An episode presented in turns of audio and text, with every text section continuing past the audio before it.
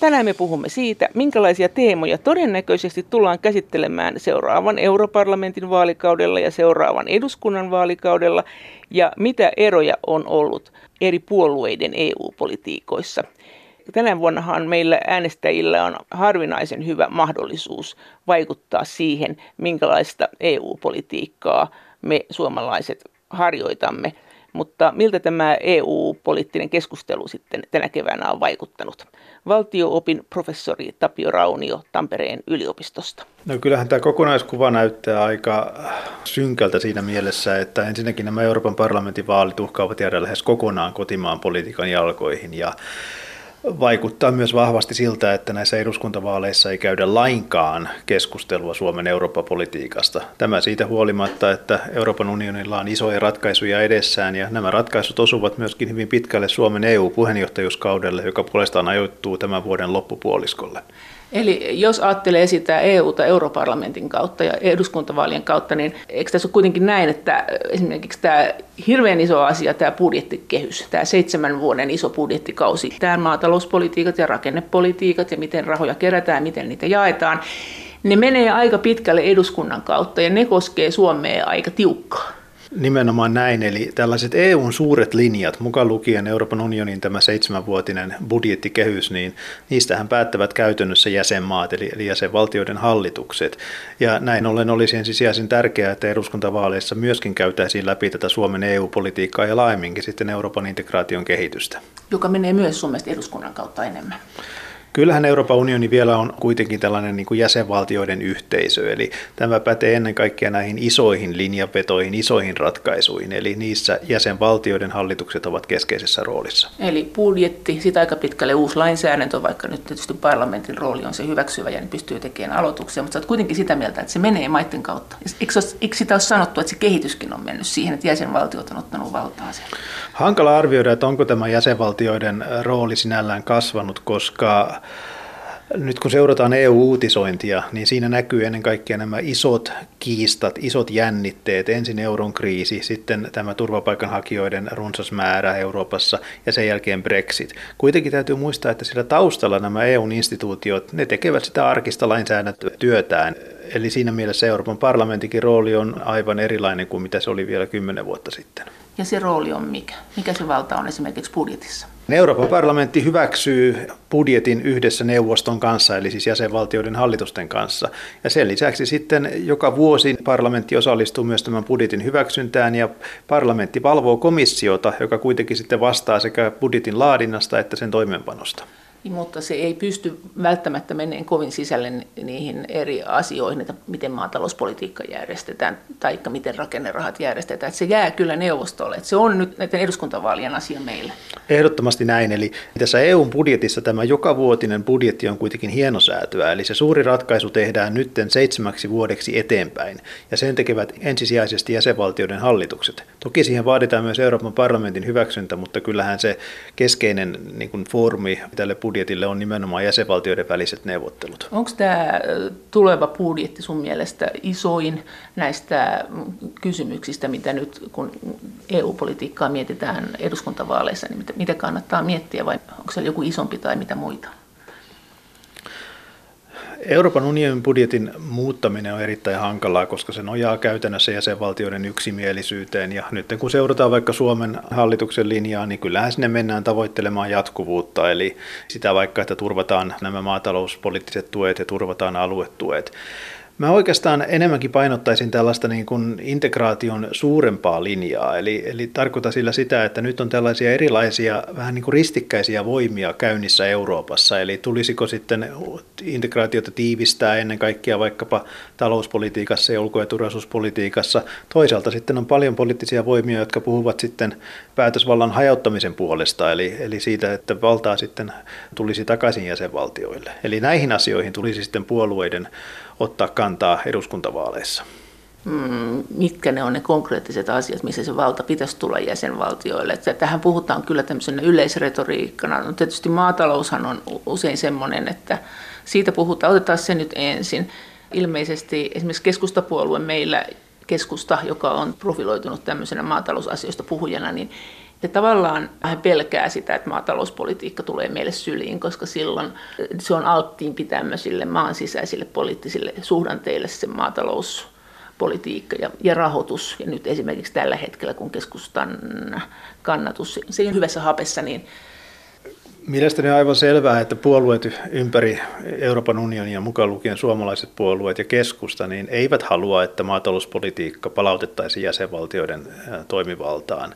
Ensinnäkin niin kuin Euroopan tasolta on ihan yleisesti ottaen helpompi tavallaan koordinoida tätä koko EU-alueen sääntöjä ja tuotantoa. Ja, ja sitten ennen kaikkea se, että maatalous on viheliäinen kysymys poliitikoille. Se jakaa puolueita sisältäpäin, se aiheuttaa ristiriitoja sitten kaupunkien ja maaseudun välille ja ennen kaikkea Ranskassa, missä tämä on erittäin politisoitunut kysymys. Ja ja näin ollen se kyllä poliitikoille sopii, että EU päättää maataloudesta ja sittenhän on myöskin mukavaa syyttää EUta, kun, kun tulee sitten näitä huonoja päätöksiä. Siis ei myöskään nämä puolueet, jotka on sitä mieltä, että se, sitä rahaa ei pitäisi pyöräyttää EUn kautta niin paljon.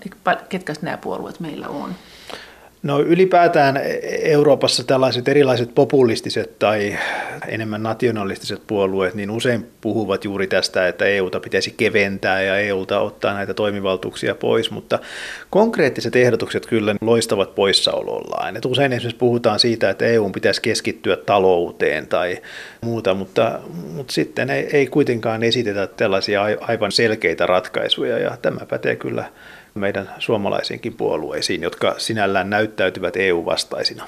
Valtio-opin professori Tapio Raunio, no mitkä on tämmöisiä konkreettisia asioita nyt sitten tämän maatalouspolitiikan tai sanot, onko siinä budjettirahoituksessa muuta erikoisen konkreettista kuin, että miten käy maatalousrahojen, miten käy näiden rakennerahojen, rangaistaanko Puolaa ja Unkaria tästä, jos sinne rikkoo oikeusvaltioperiaatteita, että otetaanko sieltä pois rakennerahoja, siirretäänkö niitä rakennerahoja maahanmuuton kustannuksiin. Nämähän on nämä, mitkä nyt on ollut esillä. Joo, kyllähän tästä aluepoliittisista tuista, eli näistä, kun käytetään EU-slangia, niin rakennerahastot, niin niiden järkevyydestähän kyllä puhutaan paljon. Miten sinne menee nämä poliittiset jakolinjat? No käytännössä se menee niin, että yleensä nämä tällaiset niin kuin kansallismielisemmät puolueet sitten kyseenalaistavat tällaisten aluepoliittisten tukien merkityksen, eli, eli heidän mielestään sitä rahaa ei pitäisi kierrättää Brysselin kautta. Tosin tässä on mielenkiintoista siinä mielessä, että aikaisemminhan Suomessa perussuomalaiset kovasti kyseenalaistivat kaiken tämän aluepoliittisen tuen merkityksen ja sanoivat, että, että sieltä ei saada mitään hyödyllistä irti. Ja nyt sitten kun perussuomalaiset tai tarkemmin siniset ovat hallituksessa, niin kovasti sanotaan, että yhtään ei saa Suomi luopua näistä EUn aluetuista, eli mieli on muuttunut. Miten muut puolueet? Miten sä näette se budjettiasiassa, että miten ne jakolinjat menee, jos budjettikääriällä äänestäjä äänestää, niin miten sen kannattaa miettiä? Suuria eroja Suomessa tai laajemmin niin kuin Euroopassa ei puolueiden välillä ole. Eli kyllähän yleistä toivetta on ehkä ennen, kaikkea niin kuin tällaisten keskusta-oikeistolaisten puolueiden kohdalla ja miksei sosiaalidemokraattienkin kohdalla siinä, että, että sitä EUn budjettia käytettäisiin enemmän sitten tällaiseen niin kuin kilpailukykyä lisääviin hankkeisiin ja tämmöisiin suurempiin projekteihin. Eli nyt sitten tavallaan usein tämä alue poliittiset tuet, niin niitä kritisoidaan nimenomaan tällaista silppumaisesta luonteesta, eli rahaa annetaan hyvinkin pieniin paikallisiin hankkeisiin, joiden työllistävä vaikutus tai, tai muut vaikutukset voivat jäädä sitten käytännössä olemattomiksi. Entäs tämä osan rakennerahoista ottaminen maahanmuuton kustannusten peittämiseen eri maissa, että sitä jaettaisiin tällä metodilla? Tästähän on puhuttu kanssa paljon. Miten tässä menee eri puolueiden kannat? No mä en ole nähnyt puolueita mitään yksityiskohtaisia näkemyksiä tämän suhteen, eli, eli on, on hirveän hankala tuota sanoa mitään suoraa. Se kuitenkin nyt nähdään, että eri puolilla Eurooppaa ei oikeastaan missään ole mitään niin suurempaa halua kasvattaa sitä EUn budjettia. Eikä meilläkään millään puolueella. Ei, ei. Ja tämä käytännössä tarkoittaa sitä, että, että jos sitten halutaan kanavoida rahaa näihin maahanmuuton vaikutusten niin kustannusten kattamiseen, niin sittenhän se raha täytyy ottaa jostain muualta. Ja maataloudesta sitä ei oteta, joten se käytännössä tarkoittaisi sitä, että, että sitä pitäisi sitten nipistää sieltä näistä niin sanotuista aluepoliittisista tuista. Miten tämä Britannia jos se nyt lähtee, niin tämä budjettihan kutistuu ja sitten on puhuttu, että pitäisikö se paikata niin, että se olisi yhtä iso kuin ennenkin. Osin ainakin. Miten meillä puolueiden jako menee tässä? Tuntuu siltä, että meillä nämä EU-myönteiset niin kuin isommat puolueet, Kuten? keskusta, kokoomus ja demarit, vihreät, niin kyllähän ne tuntuvat painottamaan sitä, että EUlla täytyy kuitenkin olla niin kuin riittävästi rahaa, että se pystyy rahoittamaan toimintansa. Mutta sitten, sitten puolestaan, kun mennään tänne perussuomalaisiin ja sinisiin, niin siellä sitten puolestaan sitten ollaan liputettu tämän budjetin pienentämisen puolesta. Entäs vasemmisto ja kristilliset? En ole sen tarkemmin, Joo, tarkemmin nähnyt, että, että olisiko heillä mitään linjauksia. Jos budjetti on eduskuntavaalien asia, no, maahanmuuttokysymys. Miten se menee? Äänestetäänkö maahanmuuttokysymyksestä eduskuntavaaleissa vai europarlamenttivaaleissa? Ehdottomasti enemmän eduskuntavaaleissa. Tämä jälleen johtuu siitä, että Euroopan unionilla ei ole varsinaisesti tällaista juridista toimivaltaa päättää vaikkapa siitä, että kuinka paljon jäsenvaltiot ottavat sitten näitä turvapaikanhakijoita. Ja, ja näin ollen sitten jälleen nämä EUn suuret linjaukset maahanmuuttokysymyksissä, ja ne tehdään jäsenvaltioiden kesken. Ja tässä mielessä sitten toivoisin, että, että nyt eduskuntavaaleissa sitten, sitten puolueet nostaisivat rohkeammin näitä maahanmuuttopoliittisia kantojaan esiin. Tosin luulen, että näin ei käy, että ainoa puolue, joka sitä todennäköisesti haluaa, on perussuomalaiset, koska tämä on heille, heille tärkeä kysymys. Miten sä näet sen jaon meidän puoluekartassa maahanmuuttokysymyksiin? Maahanmuutto ja monikulttuurisuus jakavat puolueita erittäin pahasti sisältäpäin. Tämä pätee myöskin näihin meidän isoihin puolueisiin. Eli oikeastaan ainoat sisäisesti verrattain yhtenäiset puolueet ovat sitten vihreät, jotka edustavat tätä liberaalia kantaa, ja sitten perussuomalaiset, jotka ovat siellä ulottuvuuden toisessa päässä. Näin ollen RKP sentään? No RKP kieltämättä joo, mutta RKP on tietysti sen verran pieni puolue, että puolueilla on, on suuria hankaluuksia muodostaa mitään selkeitä kantoja tämän maahanmuuton ja turvapaikanhakijoiden suhteen. Ja tämä tietysti näkyy ihan koko Euroopan tasolla. Et se, mitä mä kyllä uskon, on, että sellaista vuoden 2015 reaktiota ei nähdä. Eli silloinhan ennen kaikkea Saksan liittokansleri Merkelin johdolla toivotettiin sitten nämä, nämä turvapaikanhakijat tervetulleeksi Euroopan unioniin. Ja nyt ennemminkin puhutaan siitä, että ulkorajojen valvontaa tulee tiukentaa ja että tulee perustaa jonkinnäköisiä leirejä turvapaikanhakijoille EUn ulkopuolelle. Eli kyllähän tämä poliittinen ilmapiiri on tässä muutamassa vuodessa muuttunut. Eli se menee puolueittain, äh, mihin järjestykseen se pani sitten nämä meidän isot puolueet tässä asiassa. Että jos sanot, että vihreät ja RKP on maahanmuuttomyönteisiä, tai jos ne on maahanmuuttomyönteisiä, ja sitten perussuomalaiset vastustaa maahanmuuttoa monin tavoin, niin siis nimenomaan tätä tämmöistä maahanmuuttoa, tätä turvapaikka-asiaa, mm. niin missä järjestyksessä menee kokoomus, keskustapuolue, sosiaalidemokraatit esim hirveän hankala, hankala analysoida kovin yksityiskohtaisesti. Tuntuu siltä, että ehkä nämä vasemmistopuolueet, SDP mukaan lukien, niin enemmän painottaa tällaista niin kuin humaania lähestymistapaa ja, ja, ja puhutaan tosin aika yleisellä tasolla siitä, että näitä turvapaikanhakijoita tulisi kohdella tuota, niin kuin ihmisarvoisesti. Sen sijaan sitten selvästi esimerkiksi kokoomuksessa on nähtävissä tällaista sisäistä kahtiajakoa tämän suhteen, että liberaali siipi ehkä nimenomaan liputtaa tällaisen sallivamman maahanmuuton puolesta, mutta sitten on myöskin näitä tiukempia äänenpainoja, jotka muistuttaa sitten jonkin verran näitä perussuomalaisten ulostuloja. Onko tässä kysymys ennen kaikkea sun mielestä tässä suuressa kuvassa tästä humanismi-kysymyksestä vai onko kysymys tästä työelämäkysymyksestä, että, että esimerkiksi perussuomalaiset kritisoi sitä, että tästä tulee ehkä halpatyövoimaa ja sitten myös siitä, että tämä vie sosiaaliturvaa. Kumpi kysymys sun mielestä se on, mikä tätä keskustelua nyt niin kuin määrittelee näissä puolueissa? Kyllä se mielestäni on, on lähinnä niin kuin tämä monikulttuurisuus. Se, että halutaanko me nähdä täällä kadulla ja kaupoissa niin kuin erinäköisiä ihmisiä, ihmisiä, jotka, jotka harjoittaa erilaista uskontoa kuin, kuin mis, mihin täällä on totuttu. Et mä luulen, että tässä on nimenomaan kysymys tällaisesta aika niin perustavaa laatua olevasta kysymyksestä, eli ihmisten identiteetistä. Et se ei ole talouskysymys. Mä en näe tätä talouskysymyksenä. Kuitenkin valtaosassa jäsenmaita niin tämä turvapaikanhakijoiden määrä on ollut kuitenkin sen verran pieni. Ja laajemmin tämä, tämä niin kuin maahanmuuttajien, että et, et mä en niin kuin näe, näe, että, että se, se talousaspekti tässä olisi kuitenkaan mitenkään ensisijainen. Valtio-opin professori Tapio Raunio, entäs tämä ilmastopolitiikka? Kuinka iso asia se on ja miten se on jakautunut sun mielestä? No ilmastopolitiikahan pitäisi olla todella tärkeä asia ja todella ajankohtainen asia. Ja tämä pätee sekä eduskuntavaaleihin että, Euroopan. että Euroopan parlamentin vaaleihin. Eli... Minkä takia se on Euroopan parlamentin vaaleissa, jos ei näe muuta? Minkä takia se menee sinne? Onko se sen takia, kun tämä on, no ei, jaa, kyllähän maatalouspolitiikkakin on EUn yhteistä maatalouspolitiikkaa. Miksi sä oot sitä mieltä, että se menee Euroopan parlamentin vaaliin, ehkä enemmän kuin se mm. maatalous? Euroopan parlamentilla on huomattavasti enemmän ympäristöpoliittista valtaa kuin Suomen hallituksella tai Suomen eduskunnalla. Eli Euroopan parlamentin hyväksyntähän vaaditaan käytännössä kaikkeen EU-lainsäädäntöön mukaan lukien kaikki ympäristöpoliittiset lait. Ja, ja sen lisäksi sitten vielä Euroopan unionin hyväksyntä vaaditaan kaikkiin Euroopan unionin kansainvälisiin sopimuksiin. Ja näin ollen sitten Euroopan parlamentti on aivan avainasemassa, kun Euroopan unioni linjaa näitä omia ympäristöpoliittisia ja ilmastopoliittisia tavoitteitaan. Ja mitä, mitä sieltä rupeaa konkreettista tulemaan? Tai jos ajattelet sitä äänestäjänä, niin miten, se, miten nämä jäsentyy eri puolueisiin? Kyllä, tässä varmasti nähdään aika pitkälle samaa kuin mitä on havaittavissa Suomen poliittisessa keskustelussa. Eli, eli yhtäältä meillä on esimerkiksi vihreät, jotka hyvin vahvasti niin kuin liputtaa sitten tällaisten niin kuin rohkeiden avausten puolesta ja, ja, ja sitten toisaalta populistit enemmänkin väheksyy sitten tätä ilmastonmuutosta tai ollaan niin sanotusti ilmastopessimistejä, että, että enää ei pystytä vaikuttamaan. Ja sitten nämä isot puolueet, ne on sisäisesti niin jakautuneita, että meidänkin puolue täällä Suomessa vaikenee tästä asiasta käytännössä ennen eduskuntavaaleja ja sama on nähtävissä eri puolilla Euroopan unionia. On vai? Sitten. Näin, näin kyllä, että, että selvästi tässä niin kuin on nähtävissä, kun olen seurannut tätä vaalikampanjointia eri puolilla EUta, niin varsinkin kansalaisjärjestöt pyrkii tuomaan näitä ympäristöasioita esille, mutta erityisesti nämä keskeiset isot puolueet, niin ne kyllä esittää tällaisia yleviä, aika yleisen tason kannanottoja ilmastonmuutoksen tärkeydestä, mutta konkretia, konkretia puuttuu. Eikö konkretia ylipäänsäkin puutu? Se aika lailla saa haravoida, että löytyy sieltä se konkretia.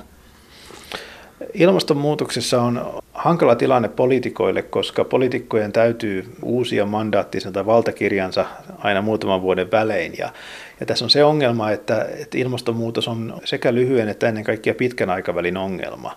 Ja näin ollen sitten poliitikot priorisoivat sellaisia asioita, joiden he niin kuin tulkitsevat myötävaikuttavan heidän uudelleen valintaansa. Ja silloinhan heidän ei kannata mennä sanomaan ihmisille, että nyt täytyy muuttaa kulutustottumuksia, täytyy ajaa vähemmän autoilla, täytyy syödä, syödä vähemmän lihaa ynnä muuta. Että nämä, nämä sitten toivottavasti näiden kevään vaalien jälkeen niin puolueet sitten löytäisivät sen rohkeuden. Miten tämä meidän puheenjohtajuuskausi, miten se vaikuttaa tähän, miten kannattaa eduskuntavaaleissa äänestää. Silloinhan mm, Suomi on jonkunnäköisen vallan päällä, vaikka sanotaan, että se valta ei ole enää niin iso kuin aikaisemmin puheenjohtajilla. Onko siellä joku tämmöinen vallankäytön piste, joka on juuri vain silloin ja joka jakaa meidän puolueita. Euroopan unionin puheenjohtajuus ei ole läheskään yhtä tärkeä instituutio kuin se oli, oli tuossa vielä vuonna 2006, jolloin Suomi oli, oli edellisen kerran EU-puheenjohtajana. Mutta kuitenkin Suomen hallitus ja ennen kaikkea Suomen pääministeri on, on silloin paljon, saa näkyvyyttä eri puolilla Eurooppaa ja, ja hän kuitenkin sitten käy puhumassa Euroopan parlamentissa ja, ja antaa, antaa erilaisia lausuntoja. Ja tässä mielessä on niin kuin hyvä äänestäjien miettiä, että, että minkälainen henkilö siellä sitten Suomea ja osin myös sitten Euroopan unionia edustaa. Siis tarkoittaa, että se on tämmöinen tyylikysymys, että ketä me kehataan lähettää sinne tai kenet me mielellään lähetettäisiin sinne, niin kuin, että tässä katsokaa Suomi. Että se valta on jo niin pieni, että se on tämmöinen PR-tehtävä enemmän.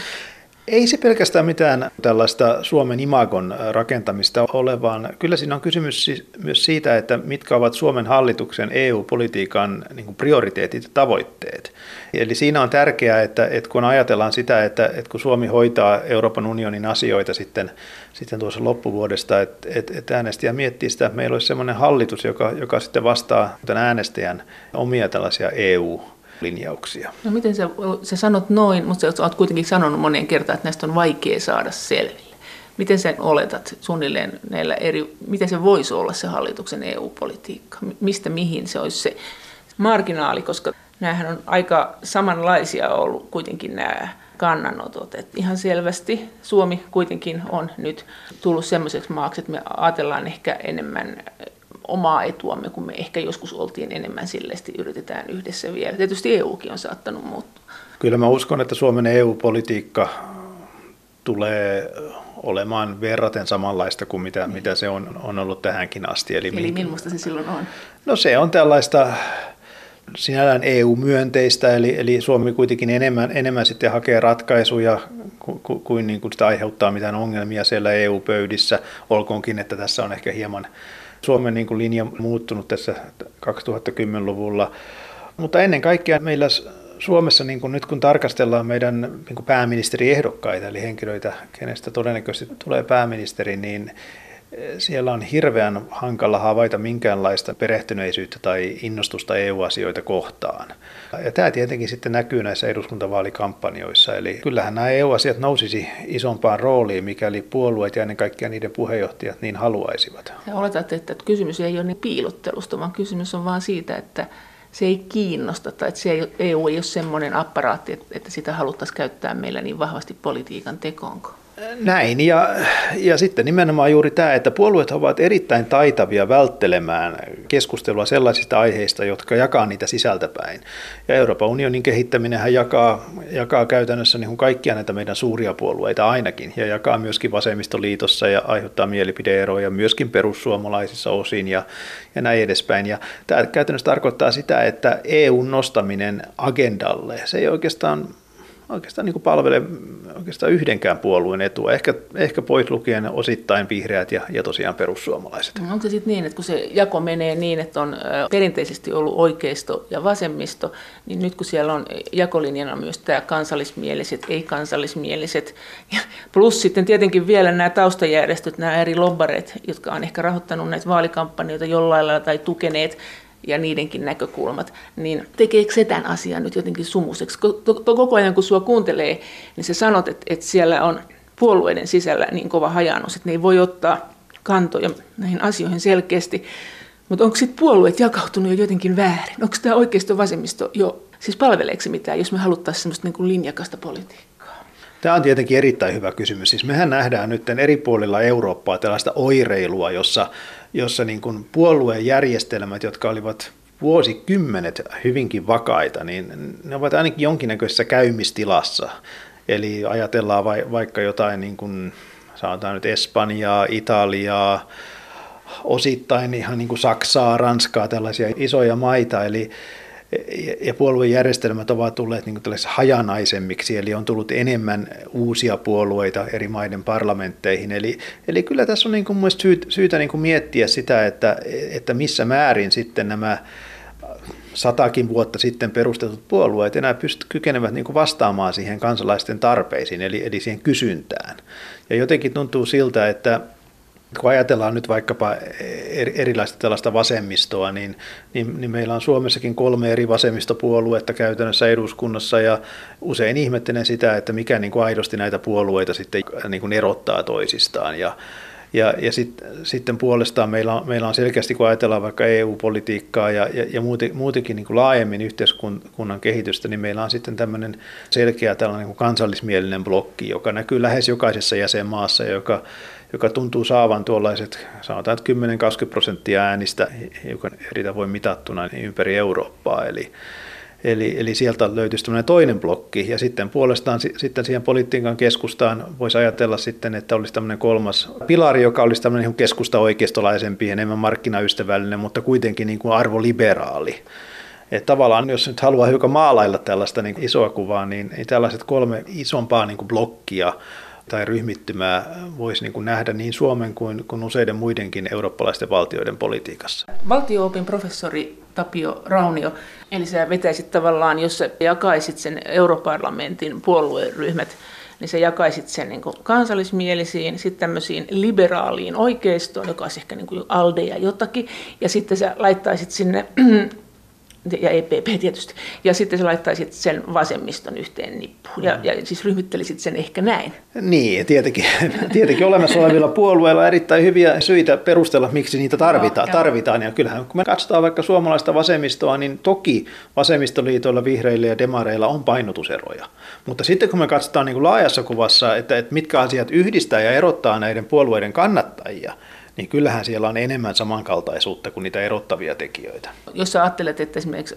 vasemmistoa haluaa äänestää jossain muodossa europarlamenttivaaleissa, jos sä äänestät vasemmistoliittoa tai sä äänestät sosiaalidemokraattia, niin miten se eroaa siis käytännössä? Se, mitä se politiikka sitten, mille sä oot antanut äänesi? Niin, ylipäätään kun äänestetään vasemmistopuolueita näissä Euroopan parlamentin vaaleissa, niin vasemmistopuolueet ja ennen kaikkea sosiaalidemokraattiset puolueet ympäri Eurooppaa ovat ainakin jossain määrin kamppailleet tämmöisen enemmän sosiaalisen Euroopan puolesta, joka tietysti tarkoittaa sitä, että annetaan rahaa enemmän erilaisiin vaikkapa työllistämisprojekteihin ja pyritään ottamaan enemmän huomioon ympäristöpoliittisia asioita, kuluttajan suojaa ja tällaisia, jotka sitten tavallaan niin koskee enemmän sitten, sitten näitä niin sanottuja tavallisia ihmisiä. Ja sitten puolestaan vihreät menee selkeästi enemmän nämä ympäristökärki edellä, mikä on ihan ymmärrettävää heille. Mutta miten He... sä jäsenet sen vasemmiston meille? Nythän meillä on siellä Merja Kyllönen, joka on vasemmistoliittolaisia, sitten meillä on sosiaalidemokraatteja. Niin mikä tämä ero siellä päin on? Esimerkiksi näiden ryhmittymien kesken, jos yleensä vasemmisto No, no kyllähän niin sosiaalidemokraattien ja, ja sitten siellä Euroopan parlamentissa tämän vasemmistoryhmittymän välillä on, on, on siis paljon samankaltaisuutta. Eli, eli varmaan niin kuin useampi vaikkapa sieltä vasemmistoryhmittymästä voisi sinällään kuulua tähän demariryhmään. Jonkin verran eroja kuitenkin löytyy. Esimerkiksi tämä vasemmistoryhmä siellä niin on suhtautunut perinteisesti hyvinkin kriittisesti tähän EUn sotilaallisen ulottuvuuden kehittämiseen tai turvallisuuspoliittisen ulottuvuuden kehittämiseen. Sen sijaan sosiaalidemokraatit ovat sitä kuitenkin tukeneet ja, ja, ja niin kuin ylipäätään katsovat, että tämmöinen vahvempi Eurooppa myös ulko- ja turvallisuuspolitiikassa olisi sitten Euroopan etu. No jos näille kahdelle, siis jommalle kummalle näistä vasemmistoryhmistä antaa äänensä, niin mitä suuria kysymyksiä tulevaisuudessa tällä kaudella todennäköisimmin tulee, jos antaa jollekin konkreettiselle asialle silloin äänensä. Mille sen äänensä antaa, millaisille ratkaisuille? Sehän on tietysti ihan mahdollista, että TTIP tulee sieltä vielä nousee, kun Trumpin kausi on ohi, niin ruvetaan taas sitä USA ja EU välistä vapaakauppa- ja investointisuojasopimusta kehräämään. Että sehän on aika jännittävää, kun sehän, sehän piti olla viime vaalikauden iso teema ja sitten se Trump niin kun lopetti sen tai sammutti sen, niin se sammahti. Mutta jännä nähdä, että nouseeko se. Kun ajatellaan laajemmin näitä vasemmistopuolueita, niin ääni, ääni vasemmistolle käytännössä tarkoittaa painotuseroja suhteessa oikeistoon, joka nimenomaan tarkoittaa sitä, että, että painotetaan näitä, näitä niin kuin työllisyyttä ja, ja sosiaalista Eurooppaa ja, ja näin edespäin. Sitten kun ajatellaan puolestaan EUn ulkosuhteita, niin tässä nimenomaan tämä kauppapolitiikka näkyy, koska kauppapolitiikka on, on selkeästi niin kuin politisoitunut ja se johtuu siitä, että se kauppapolitiikka ei ole pelkästään sitä, että joku tavara kulkee paikasta toiseen, vaan se, se kattaa kaiken näköisiä erilaisia ulottuvuuksia ihmisoikeuksista tietosuojaan ja ja ruoan puhtauteen ja, ja näin edespäin. Ja nyt kun katsotaan näitä neuvotteluja, joita EU kävi Yhdysvaltojen kanssa, on käynyt on käynyt vaikka Japanin kanssa tai Kanadan kanssa, niin siellä näkyy se, että vasemmisto suhtautuu noin keskimäärin kuitenkin kriittisemmin tähän vapaakauppaan ja, ja, ja nimenomaan tämmöisen niin kuin vaikkapa kuluttajan kannalta tärkeisiin asioihin. Eli, eli siinä on, siinä on niin kuin nähtävissä tätä, tätä on jaka, tällaista niin kuin enemmän kriittisyyttä. No, kumpi on kriittisempi? Vasemmisto, vasemmisto vai sosiaalidemokraatit? No, no kyllähän tämä vasemmistoryhmittymä siellä on ollut, ollut niin kuin, niin kuin hyvinkin kriittinen. Ja, ja on, on paljon maalailtu tällaisia uhkakuvia sitten tällaista yhdysvaltalaisen kapitalismin rantautumisesta Eurooppaan. Samalla on todettava, että kun tarkastellaan tätä kauppapolitiikkaa kokonaisuutena, niin kyllähän Euroopan unionissa on nähtävissä tämmöinen aika selkeä pohjoinen etelä jakolinja hieman yksinkertaistaen, joka tarkoittaa sitä, että eteläisemmissä jäsenvaltioissa, kuten Ranskassa, on totuttu siihen, että valtiolla on tavallaan niin kuin isompi rooli sen kansallisten erityispiirteiden suojelijana.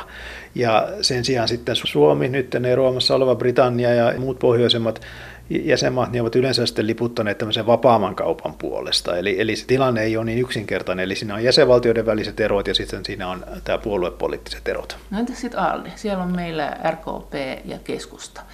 Miten jos antaa äänen Aldelle, niin mille antaa äänensä näissä suurissa kysymyksissä, niin minkälaisille asioille tulevana vaalikautena, mitä sä tiedät, että mille konkreettiselle asialle mm. antaa? Todennäköisimmin, ja mitä sä katsot puolueohjelmia ja mitä ne on tehnyt tähän mennessä. Mm. Mikäli nyt Euroopan unioni saa keskittyä tällaiseen niin kuin arkiseen työhön, joka tarkoittaa sisämarkkinoiden kehittämistä, ilmastonmuutoksen tuota torjumista ja, ja näin edespäin, niin tällöin sitten liberaalit todennäköisesti jatkavat tätä aikaisempaa käyttäytymistään, eli kun ajatellaan vaikkapa kaupan vapauttamista ja sisämarkkina-asioita, niin liberaalit ovat usein sitten liittoutuneet tämän keskusta oikeistolaisen EPP-ryhmän kanssa. Mutta sen sijaan sitten, kun mennään enemmän tämmöisille sosiokulttuurisiin kysymyksiin, ihmisoikeudet ja, ja näin edespäin, tai vaikka ympäristöpolitiikka, niin tällöin usein sitten liberaalit ovatkin liittoutuneet demarien kanssa. Entäs työntekijöiden oikeudet? No, tämä on sellainen kysymys, joka ymmärtääkseni jakaa liberaalia aika paljon sisältäpäin. Eli täytyy muistaa, että sananahan liberaali tai liberalismi niin on, on aika vaikea. Se on vaikea, siinä on korkea katto, eli sinne alle mahtuu kaikennäköistä porukkaa. Onhan siellä RKP ja keskustakin, jotka eivät nyt välttämättä ole ihan samanmielisiä. Eli, eli siinä mielessä tämä liberaalit on, sillä on niin vaikeuksia muodostaa yhtenäisiä linjauksia sitten erinäisissä kysymyksissä. No, jos sä oot RKP-läinen tai keskustalainen ja sä äänestät Aldeen, aldelaisia tai siis keskustalaisia tai RKP-läisiä, jotka menee Aldeen, niin mille asioille se todennäköisimmin annat äänes, ottaen huomioon, mitä nämä puolueet on tehnyt tässä puolueryhmässä aikaisemmin, tai mitä, mihin suuntaan puolueryhmä niitä ajaa, ja mitä, mitä on tulossa isoja teemoja, että missä sä luulet, että se tavallaan punnitaan konkreettisesti, että mitä tuli äänestettyä?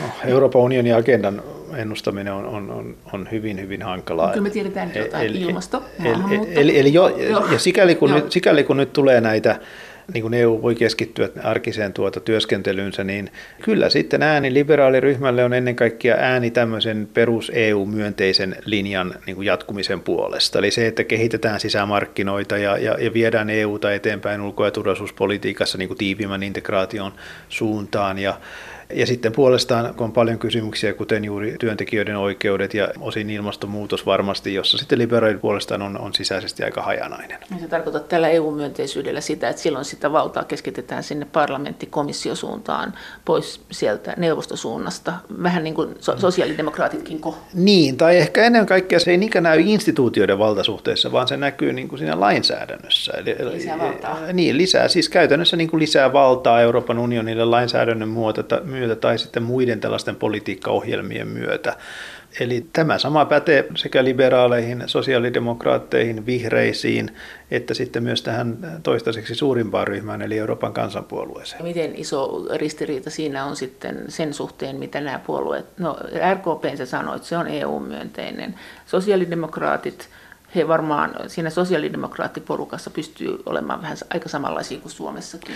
Joo, sosiaalidemokraattiset puolueet ympäri Euroopan unionia ne on jopa hämmentävänkin niin samantyylisiä tai samankaltaisia, kun tarkastellaan niiden poliittisia painopisteitä. Ja, Eli... ja vasemmisto, joka me vettiin äsken ohi, niin se on äh, tietysti hyvin sirpaleinen se vasemmistoryhmä siellä EU:ssa, mutta meidän vasemmisto ilmeisesti senkin takia kyllä pystyy halutessaan vetämään omaa linjansa siellä. Totta kai, ja nyt täytyy muistaa se, että Euroopan parlamentissa toki on puolueryhmät, ja, ja ne puolueryhmät yleensä pystyvät saavuttamaan sisäisen yhtenäisyyden, eli ne äänestävät yhtenäisesti siellä parlamentin valiokunnissa ja täysistunnoissa. Kuitenkin Euroopan parlamentti on tästä puoluevetoisuudestaan huolimatta niin hyvinkin niin kuin yksilökeskeinen instituutio siinä mielessä, että siellä yksittäisellä MEPillä eli Euroopan parlamentin jäsenellä on huomattavasti, huomattavasti enemmän liikkumavaraa kuin mitä jäsenvaltioiden parlamenteissa, kuten eduskunnassa, jossa on hyvin tiukka puoluekuri. Mutta sä oot kyllä sanonut niinkin, että jos siellä rupeaa hirveästi sooloilemaan,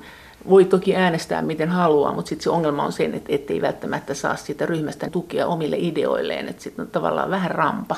Juuri näin, eli toki vaikkapa suomalaistenkin Euroopan parlamentin jäsenten niin kannattaa käyttäytyä niin sanotusti hyvin siellä omassa ryhmässään, eli ei kannata aiheuttaa sellaisia ongelmia, koska sitten jos, jos siellä liikaa rettelöi ja asettuu poikkiteloin, niin sitten ei saa tukea sitten sieltä omalta ryhmältä muissa asioissa. Eli jos haluaa vaikkapa nyt ajaa suomalaisten kannalta tärkeitä asioita, oli sitten kysymyksessä metsäpolitiikka, maatalous, digitaaliset markkinat, mitä tahansa, niin, niin, niin tällöin sitten suomalaisten meppien kannattaa noin ylipäätään käyttäytyä rakentavasti. Kerätä sellaista vaikutusvaltapääomaa niin, ja nimenomaan. sitten niin kuin vastavuoroista velkaa siellä. Valtio-opin professori Tapio Raunio, miten tähän liittyen, Heino Nyyssönen oli tässä ohjelmassa pari viikkoa sitten, tai muutama viikko sitten, siinä puhuttiin tästä, kun Heino Nyyssöstä haastateltiin että, että oikeastaan EPP ja ALDE on semmoisia puolueita, että jos ajattelee näiden puolueiden arvopohjaa, niin kun meillä kokoomus on EPPssä ja keskusta on ALDessa, niin voisi ehkä olla järkevää, että nämä vaihtaisi päittäin, jos oltaisiin semmoisessa maailmassa, että kaikkea voi tuosta vaan tehdä. Että siis ALDE on kun se on tämmöinen liberaali markkinapuolue, niin se voisi sopia kokoomukselle paremmin. Ja sitten kun EPP on sen verran konservatiivisempi, niin se voisi sopia keskustalle paremmin. Mitä sä tästä sanot? No ihan mielenkiintoinen skenaario. Tämä tilannehan ei, ei ole niin kuin näin yksinkertainen, eli tuota, niin historia tietenkin. Eli esimerkiksi se, että onko Euroopan kansanpuolue nyt sitten mennyt konservatiivisempaan suuntaan. Tämä ei ole mitenkään yksiselitteinen kysymys. Eli kun me tarkastellaan vaikka Suomen kokoomusta täällä ihan meidän kansallisessa politiikassa, niin kokoomushan tasapainoilee koko aika arvokonservatismin, eli tämmöinen kotiuskonto, isänmaa, ja sitten arvoliberaalin niin kuin, leirin välillä. Eli tämä, tämä näkyy todella vahvasti, kun seurataan kokoomuksen politiikkaa, ja tämä aivan sama pätee tähän Euroopan kansanpuolueeseen siellä Euroopan parlamentissa. Hyvä esimerkki on, on nyt sitten tämän Euroopan kansanpuolueen kärkiehdokas, eli ehdokas komission puheenjohtajaksi Manfred Weber, joka, joka valittiin tähän, joka mielletään konservatiiviksi, no. mutta jälleen tämä on, tämä on niin monimutkaisempi kysymys, koska silloin kun me puhutaan konservatismista, niin täytyy muistaa se, että me usein silloin niin ajatellaan sellaisia kysymyksiä kuin vaikkapa seksuaalisten vähemmistöjen oikeudet tai, tai muuta, mutta sitten on myös, tähän liittyy tämä kysymys niin kuin talouspolitiikasta, eli siinä, että kuinka paljon tulisi antaa valtaa markkinoille, yksityisille yrityksille ja kuinka paljon sitten tulisi olla vastaavasti julkista sääntelyä. Tämä ei ole mitenkään yksilitteinen kysymys. Miten jos annat EPPlle äänen, siis kokoomukselle tai kristillisille, kristilliset varmaan voisi kuvitella, että he kuuluu EPP niin aika lailla just se on heidän porukkaansa vai onko? No näin voi sanoa. sanoa että... Paitsi, että meidän kristilliset on hyvin EU-skeptisiä.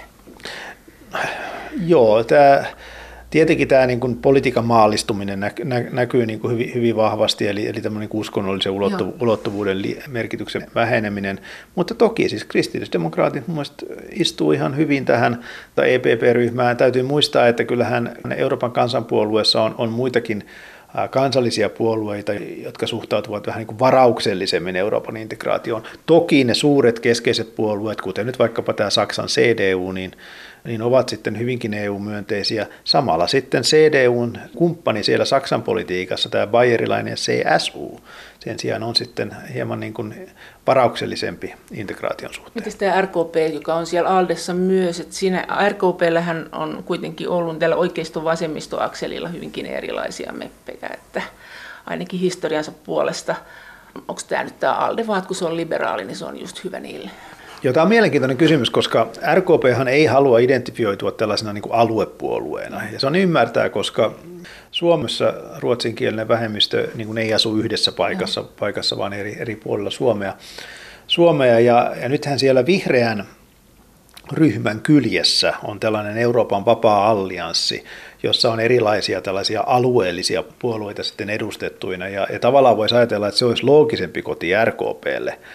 Mutta RKP tosiaan on, on valinnut tämä Alden ja ilmeisesti siellä ihan, ihan hyvin viihtyy. Mutta se EPP, jos annat äänen kokoomukselle tai kristillisille, minkälaiselle europarlamenttipolitiikalle sen EPPn kautta annat äänestä? Se on kuitenkin otettava huomioon, että kuitenkin annat sille puolueryhmälle sen äänes, koska siellä on niin hirveästi niitä äänestyksiä, että ei se yksittäinen meppi välttämättä ehdi keskittyä kauhean moneen asiaan, että se vetää sen todennäköisesti niiden suositusten mukaan sit ne asiat, ne äänestykset, mi- mihin se ei ole ehtinyt perehtyä. Näin voisi ainakin olettaa todennäköisemmin, että kyllä sä kuitenkin annat sen sille puolueryhmälle. Kyllä ääni Euroopan kansanpuolueelle on vähän sama asia kuin antaisi täällä eduskuntavaaleissa äänen kokoomukselle. On se sama, eli, eli, siinä eroja? No to, toki siinä on aina eroja, koska politiikan konteksti on erilainen, eli tarkoitan sillä sitä, että Euroopan unionin tasolla päätetään kuitenkin jonkin verran erilaista asioista kuin kotimaan politiikassa, mutta käytännössä siis EUn tasolla, kun ajatellaan sisämarkkinalainsäädäntöä, ajatellaan erilaisia EUn kauppasopimuksia sitten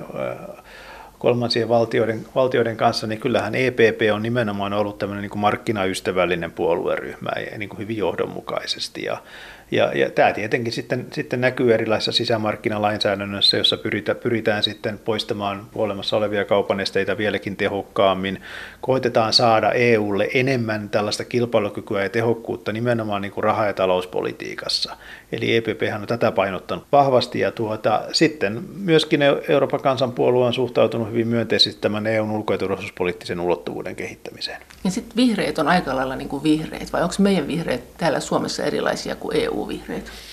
Ei, kyllä Suomen vihreät on aika linjassa yleisesti ottaen eurooppalaisten vihreiden kanssa. Täytyy muistaa, että kun Suomessa ryhdyttiin keskustelemaan EU-jäsenyydestä, niin vihreäthän oli ensin vastaan ja sitten kansanäänestyksen aikaan vuonna 1994 niin vihreät olivat sisäisesti niin hajantuneet, että puolue ei edes uskaltanut ottaa kantaa koko, koko jäsenyyteen ja joka toinen vihreiden kannattaja silloin äänesti jäsenyyttä vastaan. Ja nyt sitten puolestaan ollaan tilanteessa, jossa vihreät on, on Suomessa monellakin mittarilla niin kaikkein EU-myönteisin puolue. Et, et se näkyy, näkyy ihan selvästi. Ja, ja tässä mun mielestä varmaankin taustalla on aika pitkälle se, että vihreiden kannattajien keskuudessa niin ei identifioiduta niin vahvasti niin kuin tähän kansallisvaltioon tai, tai tähän niin kuin vaikka Suomeen. Eli, eli vihreiden äänestäjien keskuudessa varmaan on luontevampaa kokea, että Eurooppa on heille tai että maailma on, on, on myöskin heitä varten. Eli ihmisen on tämmöinen niin kuin monitasoinen identiteetti ja, ja tätä kautta sitten niin kuin vihreät hyvin vahvasti painottaa yhtäältä sitä ruohonjuuritason osallistumista ja sitä, että EU-asioita pitää jalkauttaa ja, ja kansalaisjärjestöillä tulee olla, olla vahva rooli. Mutta sitten vihreät myöskin hyvin vahvasti painottaa, eikä ainoastaan ympäristöpolitiikkaan liittyen sitä, että, että se on nimenomaan se EUn taso, ja totta kai myös globaali taso, jossa nämä ongelmat tulee aidosti ratkaista. No entä sitten perussuomalaiset ja ECR? Nyt tietenkin voidaan olettaa, että vaalien jälkeen kansallismieliset puolueet, niin mm, siellä tapahtuu paljon asioita. Että jos britit lähtee ja sitten tämä Italian porukka, ja sitten on itse asiassa ollut kaiken näköistä kuhinaa tämän asian ympärillä. Mitä sä näet tämän tilanteen? Miten sä näet, että mitä perussuomalaisten kannattaisi tehdä, mitä todennäköisesti tekevät, mille asioille antaa äänensä, jos antaa perussuomalaisille? On tosiaan hirveän hankala nyt ennakoida, että minkälaisia ryhmiä sinne parlamentin aivan oikeaan laitaan muodostuu. Tällä hetkellähän siellä on kolme ryhmää. On mahdollista, että, että sitten vaalien jälkeen siellä on jopa tämmöinen yksi isompi populistien ja nationalistien tai kansallismielisten puolueiden ryhmä. Ja nämä puolueet, kuten persut Suomessa, niin ovat kampanjoineet ennen kaikkea tällaisen, voisiko nyt sanoa, löyhemmän Euroopan puolesta, jossa EU toki on olemassa, eli sitä ei kyseenalaisteta, mutta että EU keskittyisi sitten joihinkin tällaisiin isoihin asioihin tai, tai vaikkapa olisi enemmän tämmöinen kauppaliitto. Mutta nyt on tässä muistettava se, että näiden erilaisten populistien ja kansallismielisten puolueiden välillä on suuria eroja sen suhteen, minkälaista politiikkaa ne ajaa jäsenvaltioissaan ja minkälaista politiikkaa ne ajaa suhteessa Euroopan unioniin. On vai?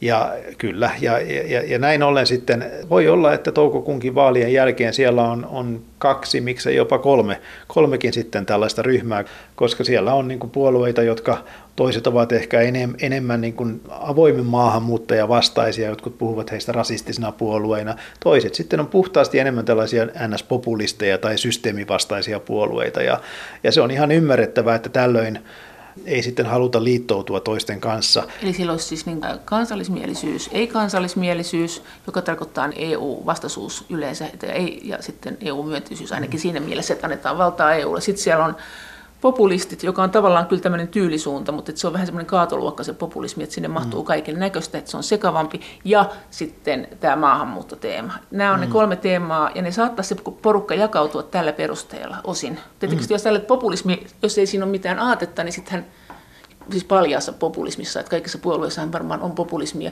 niin nehän nyt voisit mennä ihan minne vaan. Tämä on tosiaan hankala ennustaa ihan tarkkaan, mutta jos ajatellaan että vaikka viiden tähden liikettä Italiasta, joka oli, oli nimenomaan tämmöinen niin kuin systeemin vastainen ja jossa eli, elitin vastainen, aika puhtaasti mielestäni populistinen liike. Sitten puolestaan on jotain vaikkapa ruotsidemokraatit tuossa läntisessä naapurissa, joka, jo, jolla on niin kuin juuret tällaisissa enem, enemmän niin kuin rasistisessa tai, tai, tai vastaavassa toiminnassa ja, ja joka ei ole peitellyt millään tavoin tätä maahanmuuttokielteisyyttään ja sitä, että vastustetaan monikulttuurisuutta. Ja sitten puolestaan on, on vielä, vielä tällaisia puolueita, jotka niin kuin selkeämmin on, on ollut sitten niin kuin EUta vastaan. Että tietysti tämä paras esimerkki on on, on nyt sitten Britannian itsenäisyyspuolue, joka nyt saavutti tavoitteensa, kun, kun Britannia ilmeisesti on lähdössä EU-sta. Eli, eli tällaisten puolueiden on aika hankala niin kuin sitten, sitten niin kuin löytää kuitenkaan semmoista yhtenäistä linjaa. Tässä täytyy ajatella myös kotimaan vaikutuksia. Eli kun ajatellaan esimerkiksi Suomessa perussuomalaisia, niin hyvin pitkään perussuomalaiset nimenomaan Timo Soinin johtamana puolueena niin ottivat selvää etäisyyttä tällaisiin enemmän maahanmuuttokielteisiin puolueisiin, kuten ruotsidemokraatit. Nyt sitten puolestaan, kun halla on johdossa, niin yhteistyötä tuntuu löytyvän. Eli, eli kyllä silloin, kun nämä suomalaiset puolueet, kuten perussuomalaiset, miettii, mihin ryhmään ne menee Euroopan parlamentissa, niin ne miettii myös sitä, että siitä ryhmävalinnasta uutisoidaan omassa jäsenmaassa ja, ja siitä vedetään tiettyjä johtopäätöksiä.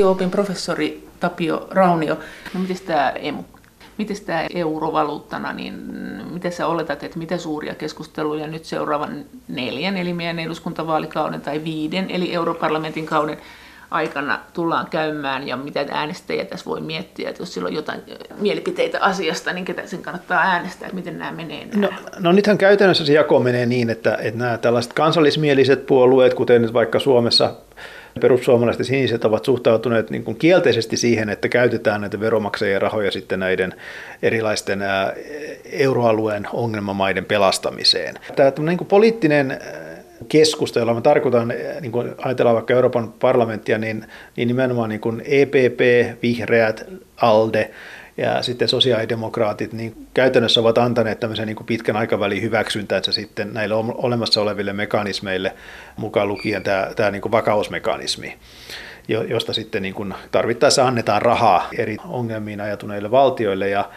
ja nyt varmasti sitten toivotaan todella, todellakin niin kuin tämän EU-myönteisen leirin keskuudessa, että Italia, joka on tietysti iso jäsenmaa, ja, ja sitten muut, muut jäsenvaltiot niin saisivat hoidettua nämä talousongelmansa. Mutta noin laajemmin ottaen mä en jaksa uskoa, että tämä EMU tai tuota EUn e talouspolitiikka niin nousisi sen enempää mihinkään päivän poliittiseen keskusteluun, ellei sitten tosiaan ajauduta siihen tilanteeseen, että täytyy näitä tukipaketteja taas lanseerata. No, mutta suomeksi sanottuna se nyt on sitä mieltä, että jos eduskuntavaaleissa äänestää EU-kärjellä, niin kärjet on tämä tulevaisuuden budjetti, tämä maatalous- ja rakennerahat ja budjetin koko. Sitten on tietysti nämä emu-asiat, nämä, miten, miten näitä kehitetään. Ja sitten sanoit, että ilmasto menee sinne parlamentille, mm. maahanmuutto menee eduskuntaan. Mitäs muita näitä on?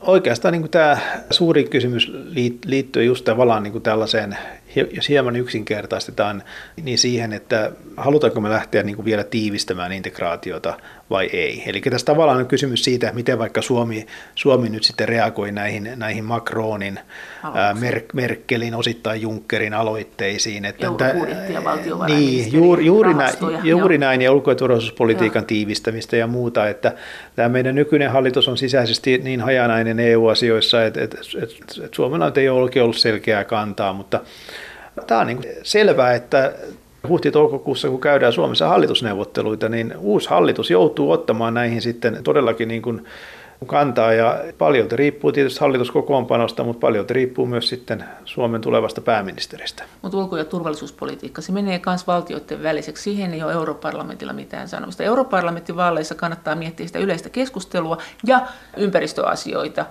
ja mitä muuta. Kyllähän ne on niissä kauppapolitiikka-asioista kuitenkin mukana. Ulko- ja turvallisuuspolitiikassa Euroopan parlamentilla ei käytännössä ole valtaa, eli, eli tällä tarkoitan nimenomaan turvallisuuspolitiikkaa, EUn sotilaallisen ulottuvuuden kehittämistä. Niissä parlamentti pidetään kyllä ajantasalla, mutta parlamentti ei sinällään osallistu päätöksentekoon. Sen sijaan sitten kun ajatellaan näitä muita EUn ulkosuhteita, EUn kauppapolitiikkaa, EUn kehitysyhteistyöpolitiikkaa, niin siihen vaaditaan aina parlamentin hyväksyntä. Eli parlamentilla on lainsäädäntövaltaa.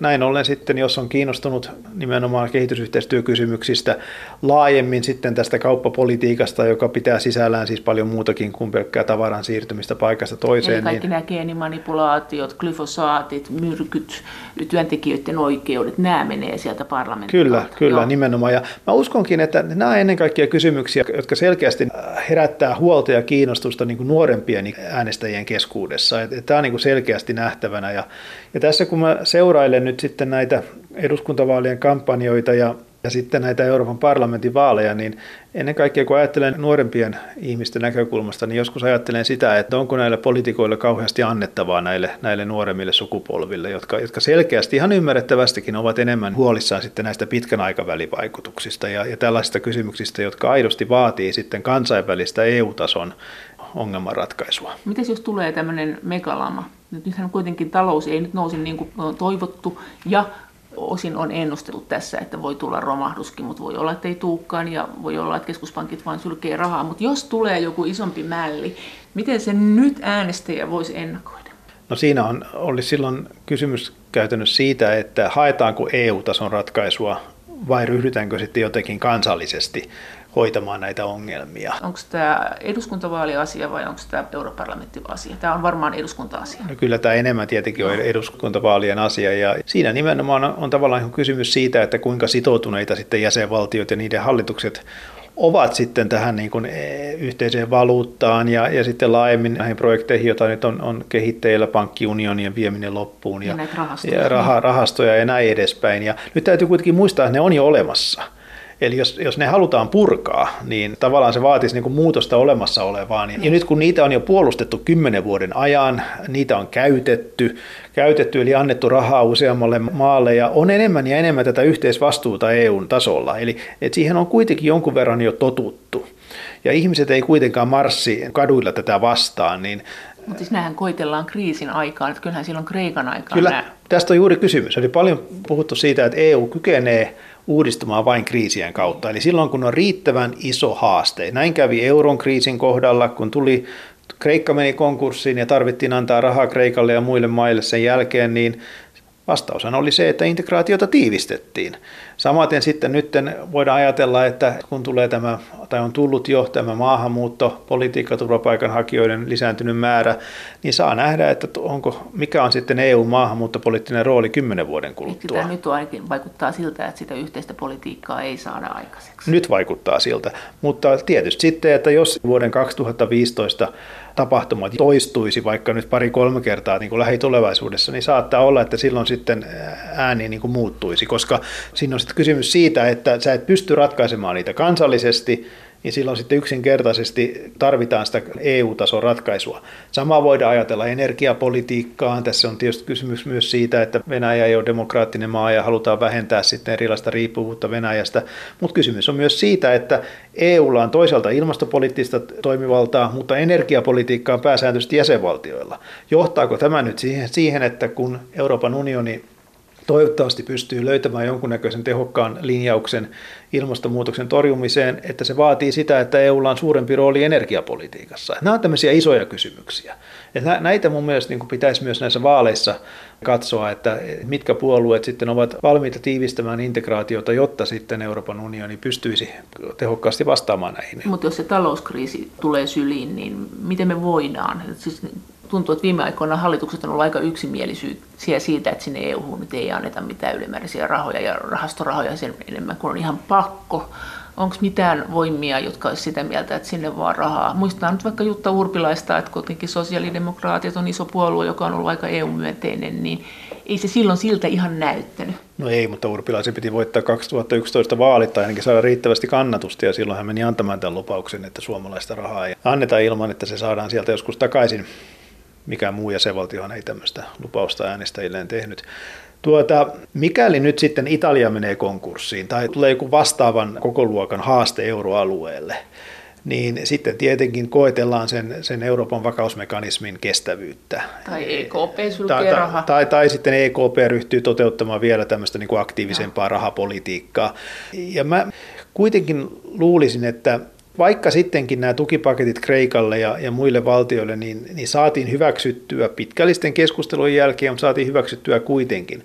Mutta sitten, jos tulee tämmöinen todella iso jäsenmaa kuin Italia, ja siellä jos, jos sitten rahakirstu on tyhjä, niin siinä puhutaan jo sen koko luokan mittasuhteista, että, että sellaista niin kuin budjettien, lisäbudjettien hyväksyminen eri jäsenvaltioissa, niin, niin se, on, se on poliittisesti, se olisi aikamoinen painajainen. Miten se, miten se menisi meillä puolueittain?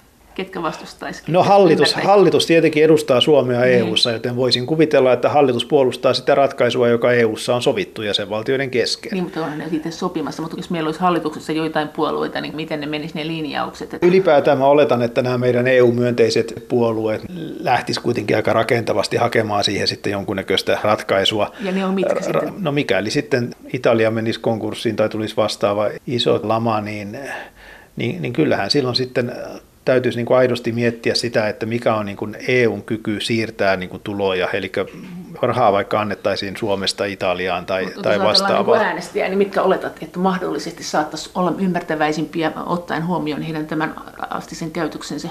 En mä näe suuria eroja näiden Suomen keskeisten puolueiden välillä. Kyllä kun katson SDPtä, kokoomusta, keskusta, vihreät, niin suhtautuisi myönteisemmin. Suhtautuisi myönteisesti ja ennen kaikkea suhtautuisivat myönteisemmin kuin perussuomalaiset ja siniset ja myöskin myönteisemmin kuin sitten vasemmistoliitto, koska vasemmistoliitto on tässä aika paljon niin kuin nimenomaan arvostellut tätä pankkien valtaa ja, ja tällaista niin kuin markkinavoimien valtaa. Eli, eli uskon, että vasemmistoliitto ainakin oppositiossa ollessaan niin olisi hyvin kriittinen. Entäs kristilliset ja ruotsalaiset? Sitä en uskalla lähteä veikkailemaan muuta kuin, että kristillisdemokraatit olisi varmaan niin kuin skeptisempiä sen sijaan sitten RKP todennäköisesti niin kuin hyvin niin kuin myönteisesti suhtautuisi. Näin sanoi valtioopin professori Tapio Raunio Tampereen yliopistosta. Kiitos teille viesteistä ja kiitos kaikista kommenteista.